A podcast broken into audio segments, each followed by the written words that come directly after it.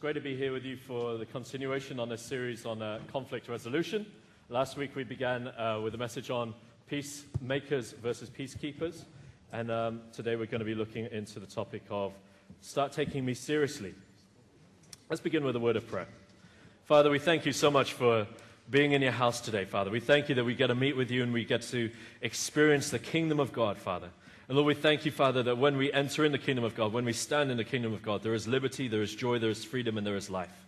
And Lord Jesus, so in that uh, context, Father, we bind every spirit of distraction. We bind every fear and every darkness in this place, Lord Jesus. And Lord, we thank you, Father, that we get to hear things which would inspire us to live deeper for you, Lord. In Jesus' mighty, mighty name. Amen. So today we're going to be looking at um, Start taking me seriously. And I guess the title kind of begins to communicate something of that. It's an insight in how we begin to understand the dynamics of fear and of anger and why they are mechanisms or methods by which we seek to engage in our environment. You see, when we engage in anger and the use of anger and fear, we are operating in a system of control and system of manipulation that is completely contrary to the kingdom of God. So today's message is not going to be about how you can get other people to make you less angry. Five steps to keep keeping this angry giant appeased. Or about how you can start to self manage so that you, instead of blowing up 50 times, you only blow up one time. But when you blow up the one time, it's of biblical proportions. This is a message, rather, about how when you meet with God, when you step into his kingdom, it so changes you from the inside out that anger and sin that results from your anger are no longer a part of the way you interact with the environment that God has placed you in. We're going to start with a reading um, from Genesis on the story of Cain and Abel. Genesis 4 and verse 3 for those of you who are making notes.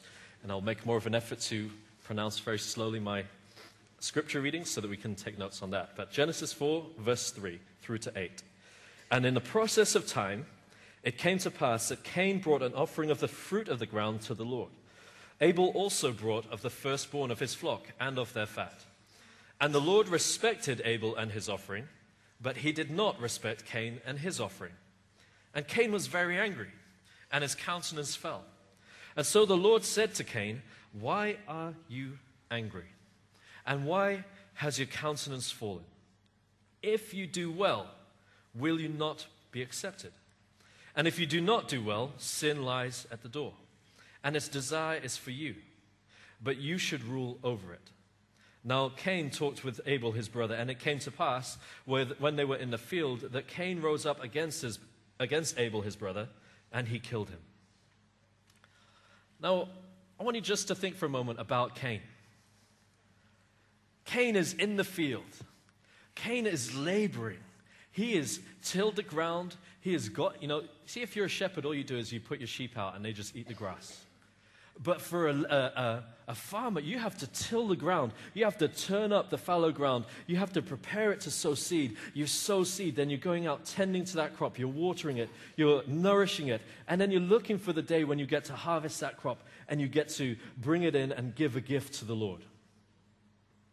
He's labored. He is, in his mind, done well. And I want you to think about how you would feel if God said to you, I don't respect this offering. I think it's very easy for us all to begin to identify with Cain when we begin to think that after all I've done, after all I've poured into this situation, you're not respecting that? And especially for a man, Cain was experiencing something very profound. God was disrespecting him, or so he perceived it to be. This verse and this passage, we're going to come back to it intermittently through the message, but it speaks to the core needs that are at the center of every human being your identity, which drives your need for love and for acceptance, and secondly, your significance. What is your destiny, purpose, and the responsibility that you are to carry? Why did God reject Cain's offering? Was he rejecting Cain, or was he rejecting the offering that he brought? Why did Cain have to go away and do something in order to be accepted? Why did God say, If you do well, will you not be accepted? When he'd already done something, he'd already poured his heart out into the offering that he was bringing. And why did God's perceived disrespect lead him to kill his own brother, rather than face up to what was a failing on his part. I wonder if you think about a circumstance, any circumstance, any situation that you are facing, that you're up against today. Often subconsciously, that there are, there are two needs that will always be challenged. In this situation, am I loved and accepted? And how does it impact my destiny, my purpose, and my responsibilities? And the answer to our perception of how these two core beliefs are being challenged will lead us to begin to take an attitude where we need to assert ourselves in a situation and say, You need to take me seriously in this situation. And ultimately, a number of actions begin to follow. I'm going to be in charge of this situation. I'm going to take control. I'm going to ensure that my dreams, my goals, my life is protected, even if I have to destroy you getting there.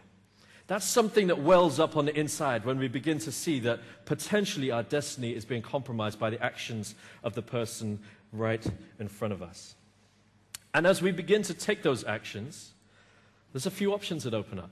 One is the worldly direction, and one is the kingdom of God. And if you take the actions of the world on, then you lead to a compromised future, one that is away from the plan of God for your life and ultimately ends in death, or godly actions, which ultimately lead to life.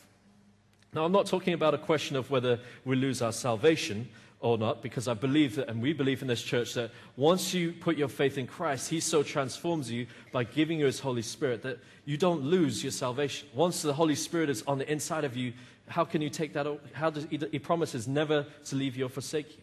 If His Spirit is not removed from you, then how can you lose your salvation? You can listen to other teachings on that um, to get a, a view on how we teach on that here.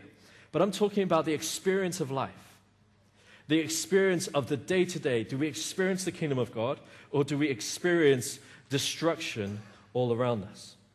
And you might think it's quite hard to distinguish them as such the world which leads to sin or the uh, way of God which leads to life. Because God can work all things together for the good of those that love Him, but He calls us every day to sow according to His kingdom. Because one, the way of the world is a kingdom of darkness, but the other, the way of God, is the kingdom of light. The one that is of the world is based upon rules which define your behavior. The other is based upon a relationship with God who defines you such that you can live a life which honors Him. I'll begin to explain it in a more detailed way so that we can begin to come to grips with it. I wonder if when you were a child, did you ever say this? My dad is stronger than your dad. Did anyone ever say that? Can seem like a bit of an innocuous statement. Sometimes it's just pride in the, in the heart of a child concerning how great he thinks his dad is. But mostly, as people begin to grow, they use this type of a statement when there's somebody that's not as behaving as you would want them to behave, when they're breaking your rules. And hidden in that statement, my dad is stronger than your dad, is an understanding that begins to grow even in the heart of a child. And that's this if I can scare you enough, I can get you to do what I want you to do. See, in the heart of the child being told, My dad is not as strong as yours, fear of punishment begins to spring up because he's thinking, Well, I wonder if my dad really is going to get beaten up by your dad. And if my dad really did get beaten up by your dad, then he would come and give me a good hiding for making him have this fight on my behalf.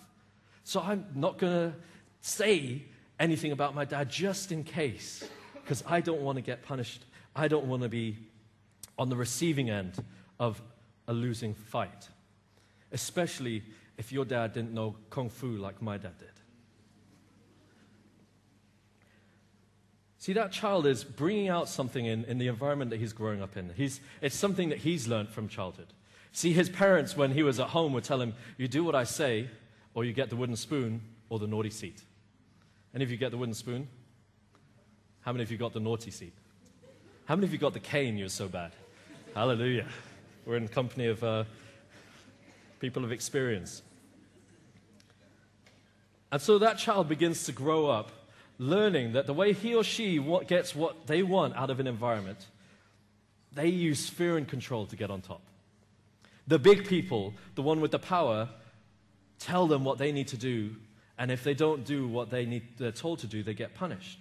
So they begin to understand that the way they get on top is if you break the rules, I'm going to come at you with all I am. I'm going to get angry. I'm going to explode. I'm going to make sure that I put you in a place of submission to the way that I want you to behave towards me.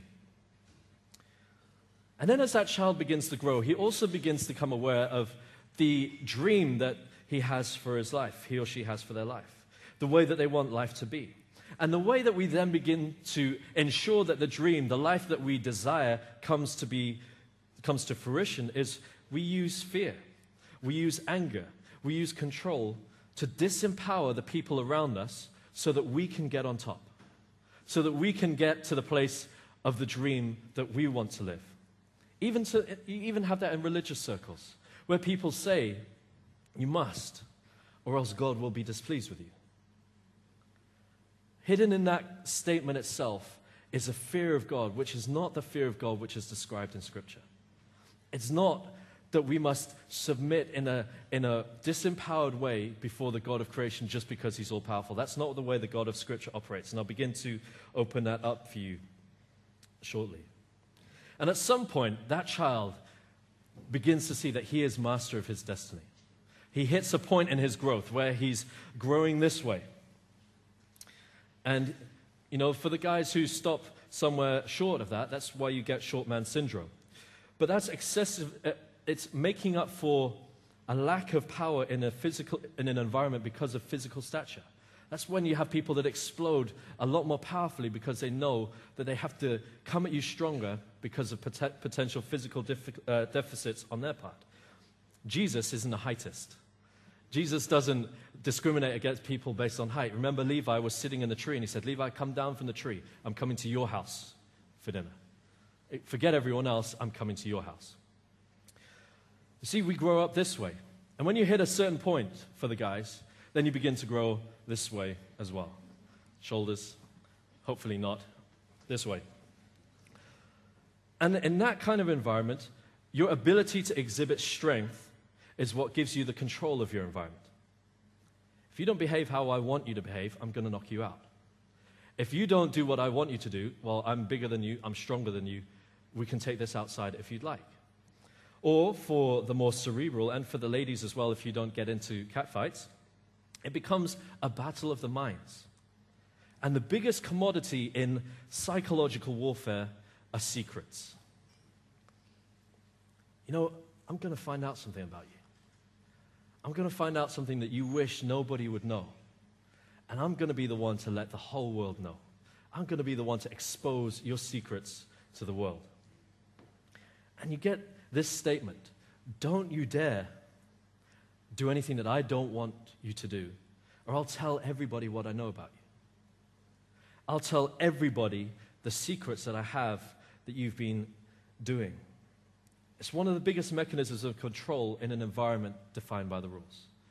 So there are different mechanisms fear, anger, manipulation, t- being, being willing to expose secrets that lead people to make certain decisions, to compromise who they are, to compromise the path that they're following because of fear.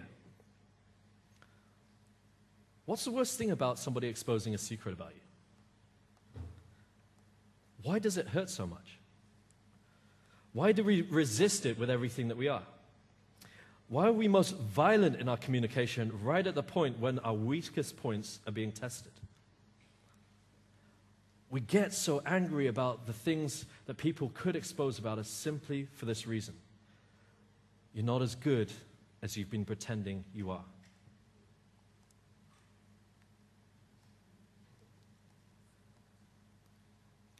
See, that's the issue right there when you feel out of control of your environment, when you've started to try to control others with anger that produces fear, when you're fighting with peop- for people to take you seriously, and when you have no meaningful relationship with God, your fundamental issue is you've lost the most profound connection with who you are and what you're here for. Or you've lost connection with your identity and with your influence or purpose. How can you, as somebody that's lost connection with yourself, require acceptance from somebody else when you don't accept yourself? And the problem with developing a world, developing a system where you're in control, but you've used anger and manipulation to get there, is it's all an illusion. everything can be taken from you in just a moment, especially when they find out what the real you, who the real you is. And the biggest lie that keeps us locked in this place is it's your problem, not mine. You've abused me. You've helped shape me into the person that I am today. You just need to get to grips with who I am now, and you just need to deal with it. Instead of recognizing that whatever you've experienced, no matter how traumatic, the only one who can get you out of this current position is you, taking responsibility for yourself. See, recognizing who you are today and what you actually believe about yourself is the key to begin to step out in the power of the Holy Spirit to see transformation happen in your life. And so, with that said, I've got a lot of respect for you who come to the 2:30 regularly because sometimes it's really fun but uncomfortable for me when I preach because everybody gets so nervous that you can hear a pin drop because they don't know what I'm going to say next. They don't know whose secrets I'm going to. Who told him? Why is he preaching about me? My, you know, I've had people who've come for the first time and they come up to me and say, I really enjoyed coming to church, but I'm not talking to my friend who brought me ever again. Why is that? Because they told you all about me for my first trip to church. So I've got a, a lot of respect for you. But you're here, I believe, because you believe there's something more. I think you, you want to see more of the kingdom of God realized in your life. Amen? And it's meeting with God, meeting with our Creator, which begins to position us to restore that fundamental, profound connection with who we are and what we're here for. I know what I'm talking about when I talk about using anger and fear as a means of manipulating my, your environments. Because when I was younger, I grew up in the, the Bronx of a little village in Warwickshire. And a, a large part of my self worth was tied up in a constant competition with the fellows at school. Who can do the craziest thing? Who is willing to say something bad to the teacher? Who's willing to blow up the chemistry lab? Who's willing to steal something from somebody else? But you see, I was so good at it that I wasn't the one that never got caught. I was one of those guys who would get other people to go and get themselves in big trouble. So when the teachers, the adults saw me, big cheesy smile on my face. And they're all thinking, Gabriel, you ratbag. You got me in trouble. But you see, when I came of age, though, and started to go out drinking and going out on a Friday and Saturday night, I stepped into my own in a much more outspoken way when it came to forcing people to do things that they didn't want to do. See, every single Friday, I would be the one calling people. Lads, who's out tonight? No one. No one. We're not coming out. We're not coming out. We're not coming out. We're not coming out. Half an hour later, everybody was coming out because I used all of the means necessary. What? Are you a pansy? What? You can't come drinking? What? You, you, you're staying at home with your parents or something? What? You're not one of the guys? All of these mechanisms to get people through peer pressure to get them to do what I wanted to do. And when I'd get them out, I would make sure that they got as drunk as they could possibly get. And then things that would happen were things that were, in a sense, things that I'd influenced, but they were not for the benefit of everybody. See, I didn't know my purpose. And so I derived my sense of identity from my ability to pull a crowd together for an aimless goal of getting drunk on an evening. And the fruit of that attitude was really dangerous. A lot of people got so drunk that they ended up in hospital, they ended up in violence, they ended up with broken relationships because they broke trust when they were drunk. All in all, that the fruit of my influence in that situation was tending towards death for a number of people. See, the fruit of the world always leads to death. See there? I've told you a secret about me. It's liberating because I know I'm not perfect. Far from it. But I'm pursuing Jesus. I'm willing to grow. Can any, anyone identify with me on that? Does anyone know how liberating it is to share a secret about yourself? Yeah? No one wants to put their hand up. they know I'm going to try pull them off on the platform and make them tell everyone. But see, we're not perfect. Why don't you look at your neighbor and say, You're not perfect?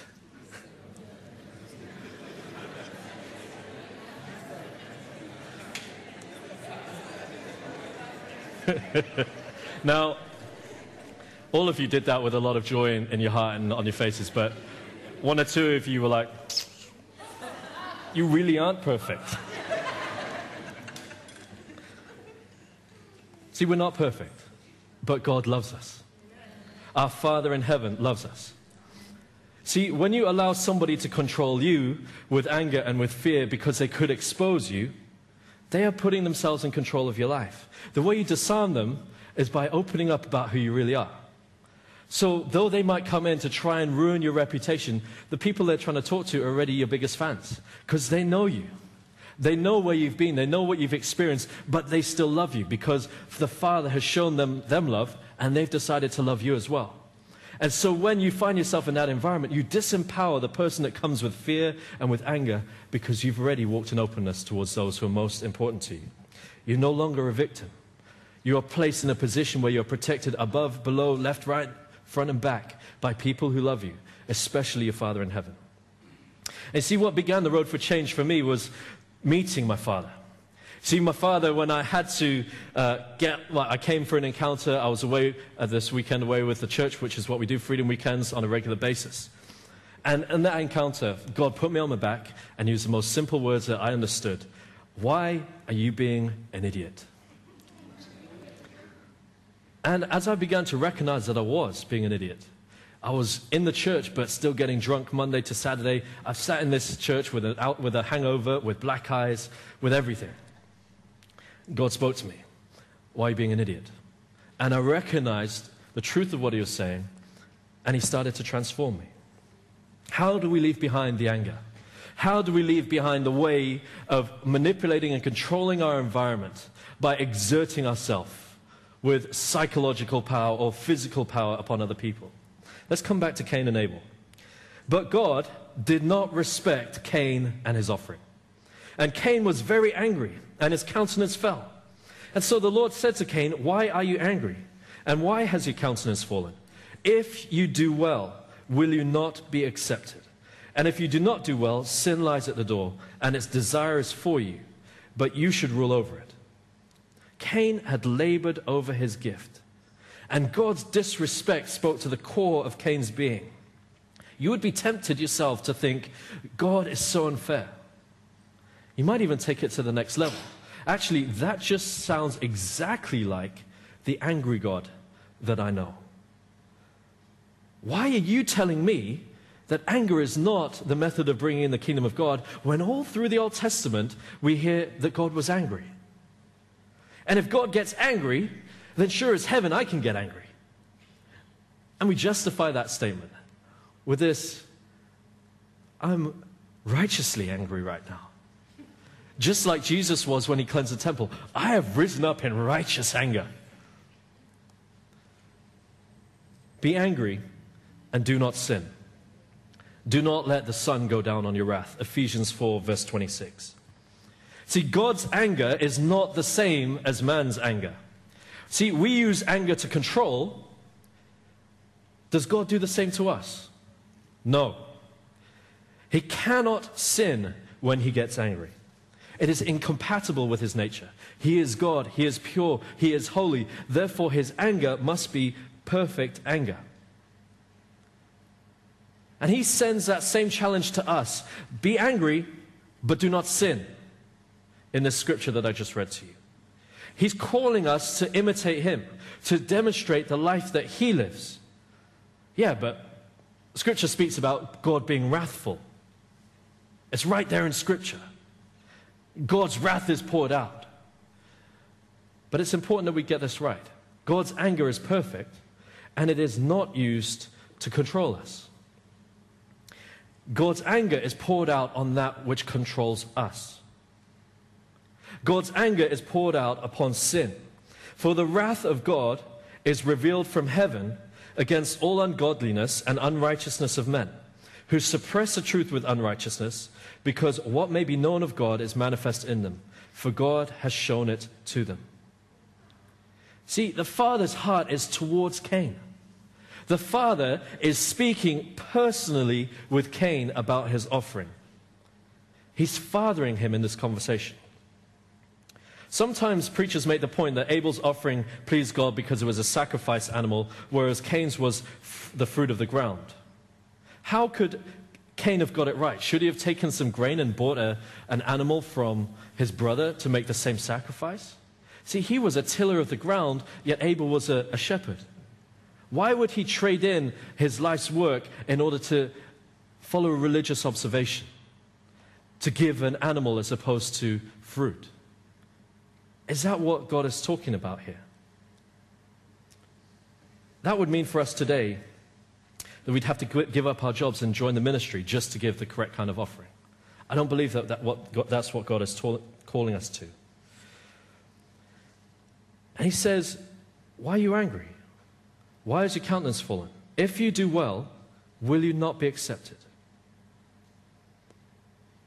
Is this something that Cain hasn't done? Because he's done a lot. He's worked really hard for this offering. The key is in this verse if you do well.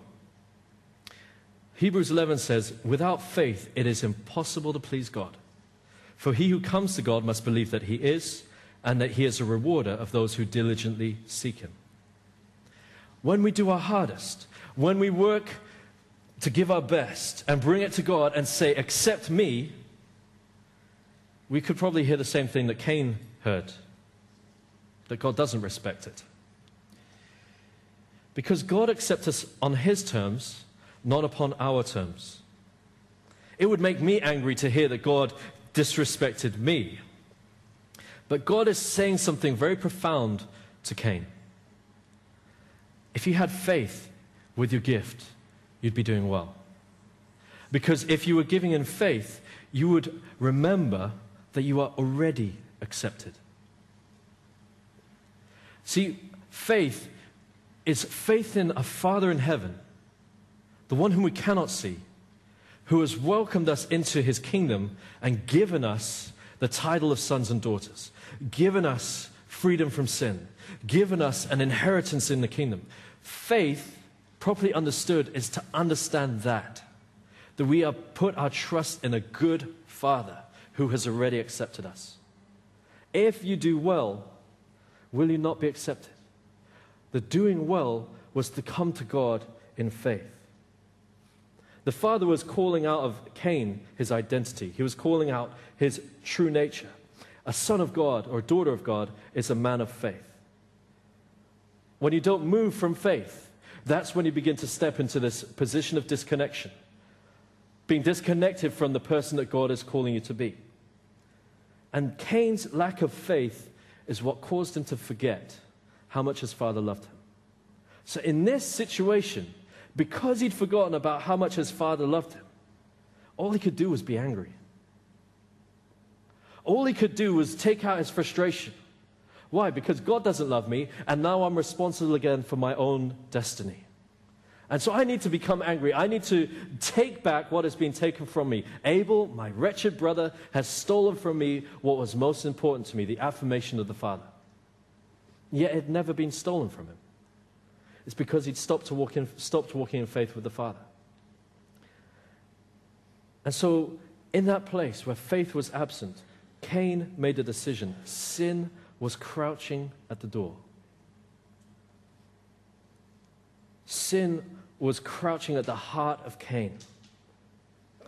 And he began to try to take control of his future by taking control of his current circumstance. He killed his own brother who had taken from him what he most coveted. Can you see why God's wrath is poured out on sin? Because sin, Cain's decision to sin, caused him to be separated not just from the Father, but from his destiny. When the scripture talks about God's wrath is poured out upon the unrighteousness of men, his wrath is poured out on that which keeps you from him. He's not trying to control you, he's trying to destroy that which is controlling you. He's trying to bring you into a place of freedom. He's trying to bring you into a place where you can walk fully in your identity and fulfill what God has put you on this planet for. See, Cain rose up in anger And anger never produces what you desire for it to produce, it produces destruction. I don't know anybody who's ever got angry who can look back at that situation and say, Well, that went well. That was awesome. Let me give myself a pat on the back. Look at how good that person feels right now. There's a big smile on their face. There's tears running down their face. You know, they look so happy. No, they don't. For the wrath of man does not produce the righteousness of God. I want to ask you a question today. You who are searching for significance for your identity in the wrong places, is the significance that God gives you sufficient for you? Is it enough for you to know that the Father loves you and that the Father has a plan for you? Is that enough for you? It's difficult because you can't see God. And most times you don't know where He's taking you, you're just following blindly right now. But is that enough for you? Because if it isn't, you're going to quickly find yourself trying to take hold of your own destiny, trying to take control of situations, trying to impose yourself here and now so that you get the outcome which you desire. God wants you to know that His significance that He attributes to you is enough. That's why He gives us such simple invitations as ask and you'll receive. Why? Because He wants you to know that you're a son, that you can ask your Father, and that you will receive. Oh, but you know, I've been asking for a Mercedes Benz. Well, you know, that's probably associated with your sin desires. You want to have a flashy car to drive around and pick up ladies. Why would God give you that? But when you ask the things that God wants for your life that are good for you, He promises that He will pour them into your life. He promises, ask and you will receive. Before God, His view is the title of son and daughter of God should give you all the significance you need so that you don't need to be angry in this situation. You don't need to impose yourself in this situation that you're facing today. Why? Because God has the big picture in sight. God knows where He's taking you. The one who is there at the beginning and is going to be there at the end. The one who has the plan and the dream for your life. He's the one that gives you significance. Where in the flesh you would seek to control right now, to cling to the dream you desire and most definitely destroy it. Now you're in the kingdom of the one who has the plan. And his call to you is to trust the plan and live out kingdom values today. So his responsibility is your destiny. Your responsibility is today in this situation. How am I going to bring the love of God to bear? How am I going to stop moving from anger and instead move from a place of service and love? A change of heart is what's required to establish this kingdom in your life. No anger held in reserve. No using anger to overcome anger. No, if you are bad enough, then I'm going to bring out the big guns. As we covered in the past few messages, love always. Love always. Love always. Because God has not given us a spirit of fear, but of power and of love and of a sound mind. In 2 Timothy 1, verse 7. And so when it comes to the environments we're building around us, and especially let me focus on cell environments or church environments. If we deal in fear, if we deal in anger as a form of motivation, that is a complete travesty in the kingdom of God. It has no part in the kingdom of God. It's worldly, it's not kingdom. Oh, how do I know if I'm moving in anger and manipulating people in my cell group? Just look around. Do people talk in your cell? Or are you the only one talking? If you, as the leader, are the only one talking and everybody's sitting in silence and they don't want to open their mouth, it's because they're afraid of you. Because what you're bringing out is anger in your communication. What you're bringing out is fear. See, fear and anger, they destroy relationship. Love and mutual encouragement with truth promote relationship. Your responses, your frustration, your moments of flaring up, they detract from the revelation of the Father that you're bringing to your cell group. What's the solution? Live from the place of who God says you are. Because cell is about releasing people into their purpose. So, you as a leader, or you even just as a person in your family, are called to begin to release life, to release people into their destiny, to, into their purpose. The destiny of being a disciple maker, the destiny of making a change for God's glory. In a loving, open environment, you won't, people in that environment will not turn to avenues of manipulation in order to receive something from those situations. And it doesn't mean that we become soft. It doesn't mean that we become weak. If you ask any one of my guys, and they've all, they're all hiding today. No, Max is still here. They know that I tell them straight, and I'll tell them tough. But they also know that I love them like my brothers, and that we're in the context of relationship. See, softness is not an attribute of the kingdom of God. It's not a fruit of the Holy Spirit. Shying away from truth for the sake of relationship, that's peacekeeping, like we covered last week, not peacemaking. But you see, when you bring the truth in love, you begin to open people to the destinies that God has prepared for them.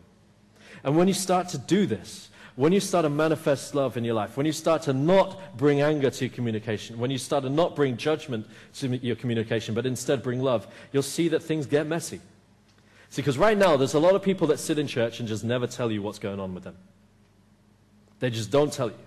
They don't tell you they were with prostitutes or drunk, or they woke up in hospital, or they woke up in prison. They won't tell you these things because they think you're going to judge them for it.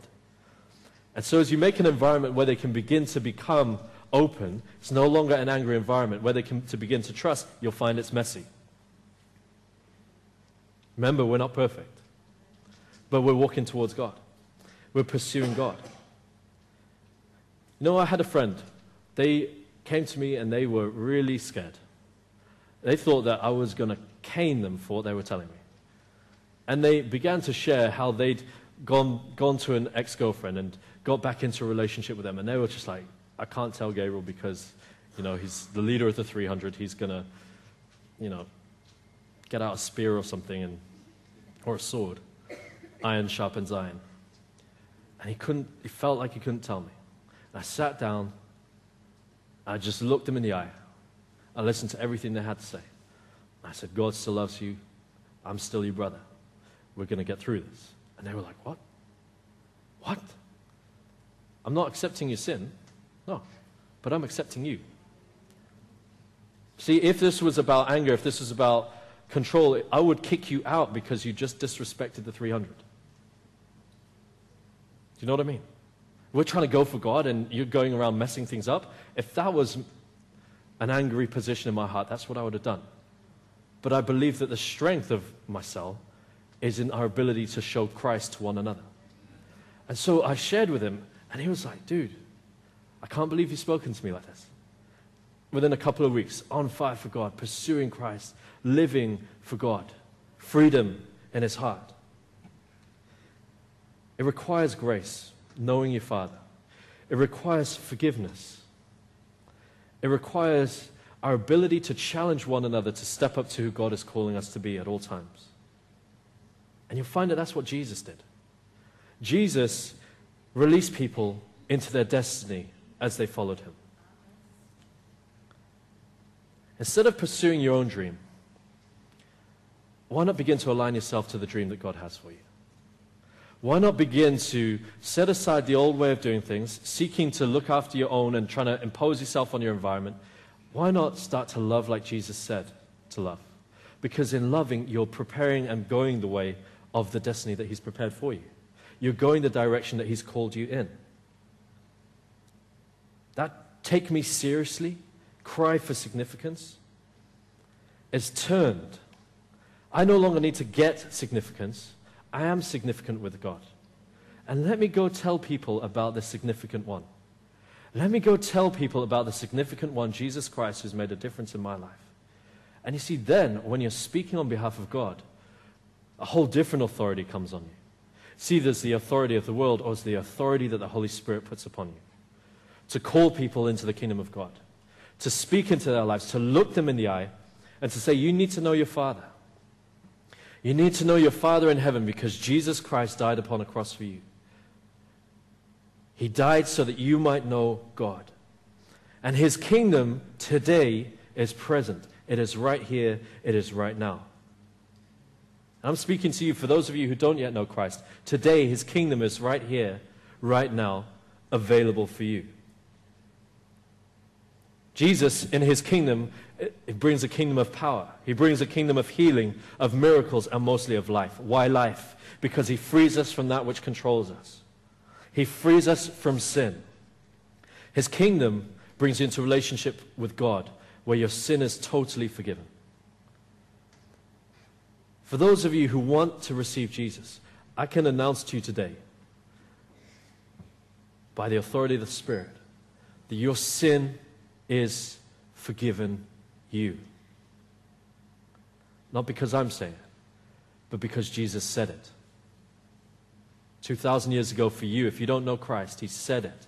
It is finished. Your sin is forgiven. If you're here today and you don't yet know Christ, I want to give you a simple invitation.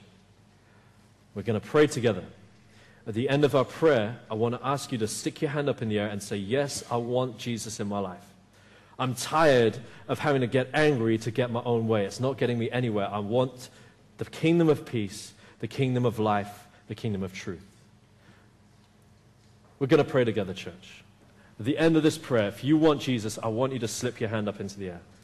Father, let's pray together. Father, we come to you in the name of Jesus, the one who has taken all of our sin upon the cross. We thank you that Jesus made a way for us to know you. And you promised us peace. So, Father, today, we turn from our sin. We step into your kingdom. And we ask you for your peace. In Jesus' name. Just keep your eyes closed for a moment. If you prayed that prayer, you don't yet know Christ, but you want to step into his kingdom of peace, just slip your hand up into the air right now. Do it boldly. No one's looking. Do it boldly before God. Thank you, gents. Thank you. Anyone else? I want to know Jesus. I want Jesus in my life. It's four of you so far. Father, I just pray for these people who stuck their hand up in the air. And Lord God, we announce to them, I announce to them by the authority of your Spirit that they are forgiven as they put their faith in Jesus Christ. And Lord, I thank you, Father, that you would release them, Father, into new leases of life as they begin to walk with you. I thank you, Father, that they would see the provision that you've made for them, the dream that you have for them, and that they would no longer fear or walk in anger or walk in control of their environments because they are free to walk in love because of what you've done for them.